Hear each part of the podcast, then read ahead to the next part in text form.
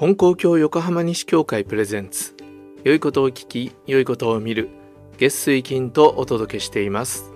このポッドキャストでは信仰をもとにした幸せな生き方を提案しています。今日は昨日2月18日の日曜参拝のお話をお届けします。どうぞお聞きください。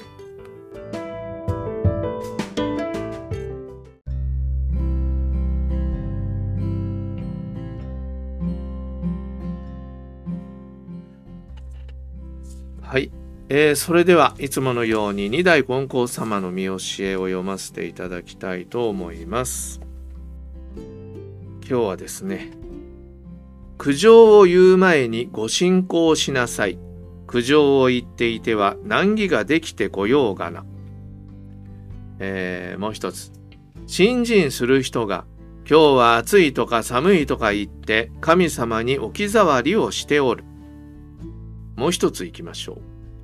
新人は油断ができない。夏のまんじゅうのように上はきれいでも中のあんから腐ることがある。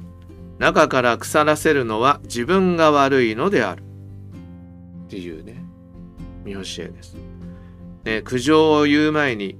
新人をしなさいと。苦情を言ってると難儀ができてくるぞということですよね。苦情っていうと今なんかねカスタマーハラスメントみたいな そういうね苦情っていうとなんかあのそういうイメージですけどまあここで言っているのはいろんなことに文句を言うっていうことですよね。不足を言うっていうことですよね。そういうことを言っていると難儀ができてしまって信心すればおかげをいただくのだけれどもそういうふうに文句を言ったり不足を言ったりしてると難儀になってしまうぞと、まあ、難儀のもとはそういうところにあるんだぞと。あなたの心の中にある不足不満文句っていうものが、えー、難儀のもとなんだからそんなこと言ってるようなねことしないで、えー、信心しなさいよというわけですよね。で2つ目のが信心する人が今日は暑いとか寒いとか言って神様に置き触りをしておるというこれも同じような内容ですけどその文句の、ね、中身として暑い寒い。まあ今なら寒いですよね。まあ、寒いんだけど寒い時に急に気温が上がるとなんか今日はもう暑くってって。寒いとねもう寒くって大変だって言うんだけどそういう中で、えー、気温が高いと今日明日ちょっと気温が上がるようですけどそうするとねまあコートを脱げばいいんだけども冬の癖でコートを着たまんまで暑い暑いなんて文句を言ったりするとそれは神様の置き触りになりますよということですね。つまり天地の働きの中で生かされているわけですね僕たちはね。天地の働きの中でいろいろなものが生まれ育ち、えー、そして互いに支え合ってで私たちも食べるものをいただいて着るものをいただいて住むところをいただいて天地の働きの中で生かされているにもかかわらず自分の気に入らないことですよね今日は暑いとか今日は寒いっていうことをお礼も言わないで文句ばっかり言っているようなことだとそれは神様の置き触りになりますよということなんですね。僕がねお世話になった大阪の扇町教会のお式先生のことで本当もうことあるごとに思い出すんだけどちょうど寒い時だったんですよ1月だったんですね。それで1月でまああの黒いね着物着て、えー、いつも先生はねこう動かれるまあ僕もそうだったんですけどそうすると教会から車に乗るまでとかねちょっと移動する時にね外がやっぱ寒いじゃないですか。僕は寒い寒いって 思うんだけど先生は「ああ涼しいああ涼しい」って言いながら歩いてた、まあ、それはもう大阪の人ですから受けを狙ってるようにも見えるんだけどでもそれはね文句を言わない言葉を使うっていうねことをあの実践して見せてくださってたんだと思うんですよね。ああ涼しいああ涼しいって。暑ければねあああったかいあああったかいっておっしゃるんだろうと思いましたけどまあ文句を言わないような生き方をね私たちは心がけていくということをしていないと神様の置き触りになったり難儀のもとになったりするんだということをねこれを、えー、二代金光様がこういう言葉でね教えてくださった。でもう一つのですね油断ができない夏のまんじゅうのように上は綺麗でも中のあんから腐ることがあるっていうね私たち新人してますとね表向きは綺麗なんだけど中身は腐っているようなそういう新人化がありますよっていうことですね。気をつけなきゃいけませんよっていうことなんですね。で僕はね思うんですね。気をつけなきゃいけないのはね自分で新人をしているふり新人ができているふりをするということがねあります。えー、まあお参りしてもね例えばお結界で「ありがとうございます」って別にそれほどありがたいと思ってないのに「ありがとうございます」って言わないと格好がつかないとかねお参りする時にね背筋を伸ばして、えー、綺麗な音を立ててかっこよく柏手を打つとかですね、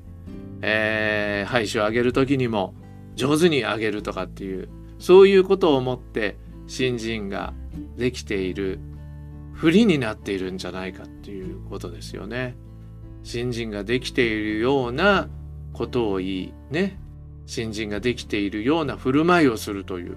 これは中身がもしかして腐ってる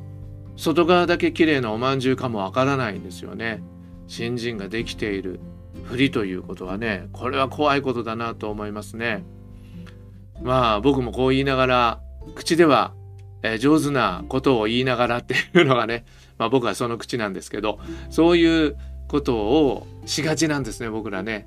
長屋で新人してればなおのこと信じできてるふりになってしまっていることがあるというでそれが知らない間に気がつかないでやってる時があるからこれまた怖いんですね。その新人のできてるふりしてるふりっていうこともう一つはね新人しているつもりになっているという今言いましたけど自分で気がついてないんですね。新人してるつもりなんです。新人できてるつもりなんですね。でも神様の目から見たらねあのどうかなって思うようなのがでも自分はそれでもう満足してるんですよね。私は、えー、ま曲がりなりにも新人をしておりますからみたいな感じで、えー、新人ができているつもりになるというこれが怖いですね。だからそれも表は綺麗なんだけどあんこが腐っている夏のまんじゅうになっているかもしれないというで神様は全部お見通しなんだけど自分だけが気がつかないでいるってことがあるんですよね。これはね本当に、えー、気をつけなきゃいけないだから二代金光様はね新人は油断ができないっておっしゃってるんですね。この油断っていうのはもう自分のことが見えなくなっているということだと思いますね。私たちこの3つのね教えから思うのはやっぱり神様のお恵みということを感じ取る新人、えー、お礼を申し上げる新人っていうのがねできているかどうかっていうことですね。えー、まあ一つ例を挙げますと、えー、この間ポッドキャストで死についてっていうことでね配信しました。でその中に私の祖父が最後亡くなる前のね見教えのことを紹介したんですけどそれを書いてくださっていたのが、えー、藤沢教会の高橋喜一先生だったんですがその喜一先生が祖父との思い出でね最後本当に最後もう亡くなる寸前のお見舞いに病院にお見舞いに行った時にね先生が自分の息子さんの話をして勤めをしてるんだけれども、えー、料理屋でレストランでかなコートをねかけておいたら知らない間にコートの中のお財布がなくなっていたというそんなことがあるんだと言ってきましたっていうことを言った時にね祖父がね息子が泥棒にあったという知らせを聞く親と息子が泥棒をしたという知らせを聞く親とどちらが幸せかということがあるぞって言ったっていう話があるんですね。でそれはもう藤沢先生は受け物がいいですからそれもありがたく聞いてね5晩年までそのことを忘れないでいてくださったわけだけれどもその時にね必ずよく取る新人というものをね最後まで教えてくださったというふうに思ってくださったんですね。でそして最後まで新人の話をしてくださったという。で私たちもなんか話を聞いた時にねあんなことあったら大変ですねっていう話で終わらせてしまうという世間話で終わってしまうことが多いんだけれどもどんな時にも信心で受け止めるということを教えてくれましたっていうふうにね言ってくださってるんですね。まあそういうことを考えても新人っていうものが本当のものになっていった時には本当にあんこが腐ってない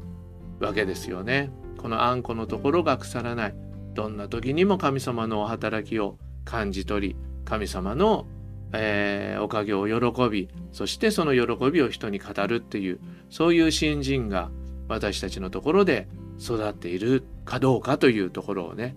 よくよく見ていきたいと思います。もうね柏で打つのが綺麗だとか、えー、配所上げるのが上手だとかそんなことはもうねもうどうでもいいことなんですね実を言うとね。だから表だけ綺麗なで中身の腐ったおまんじゅうにならないようにしっかりと油断なく新人をさせていただきたいと思います。はい今日は二代金光様の見教え3つ読ませていただきました。苦情を言う前にご信仰しなさい。苦情を言っていては難儀ができてこようがな。信心する人が今日は暑いとか寒いとか言って神様に置き触りをしておる。もう一つ、新人は油断ができない。夏のまんじゅうのように上はきれいでも中のあんから腐ることがある。中から腐らせるのは自分が悪いのである。という見教えでした。はい、ありがとうございました。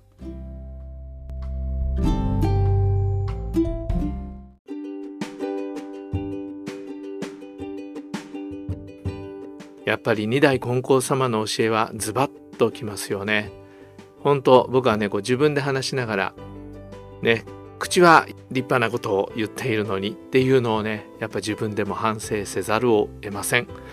えー、あんこが腐らないように気をつけたいと思います今回もお聴きくださりありがとうございましたそれでは今日も神様と一緒に素晴らしい一日に次回の配信もお聴きください。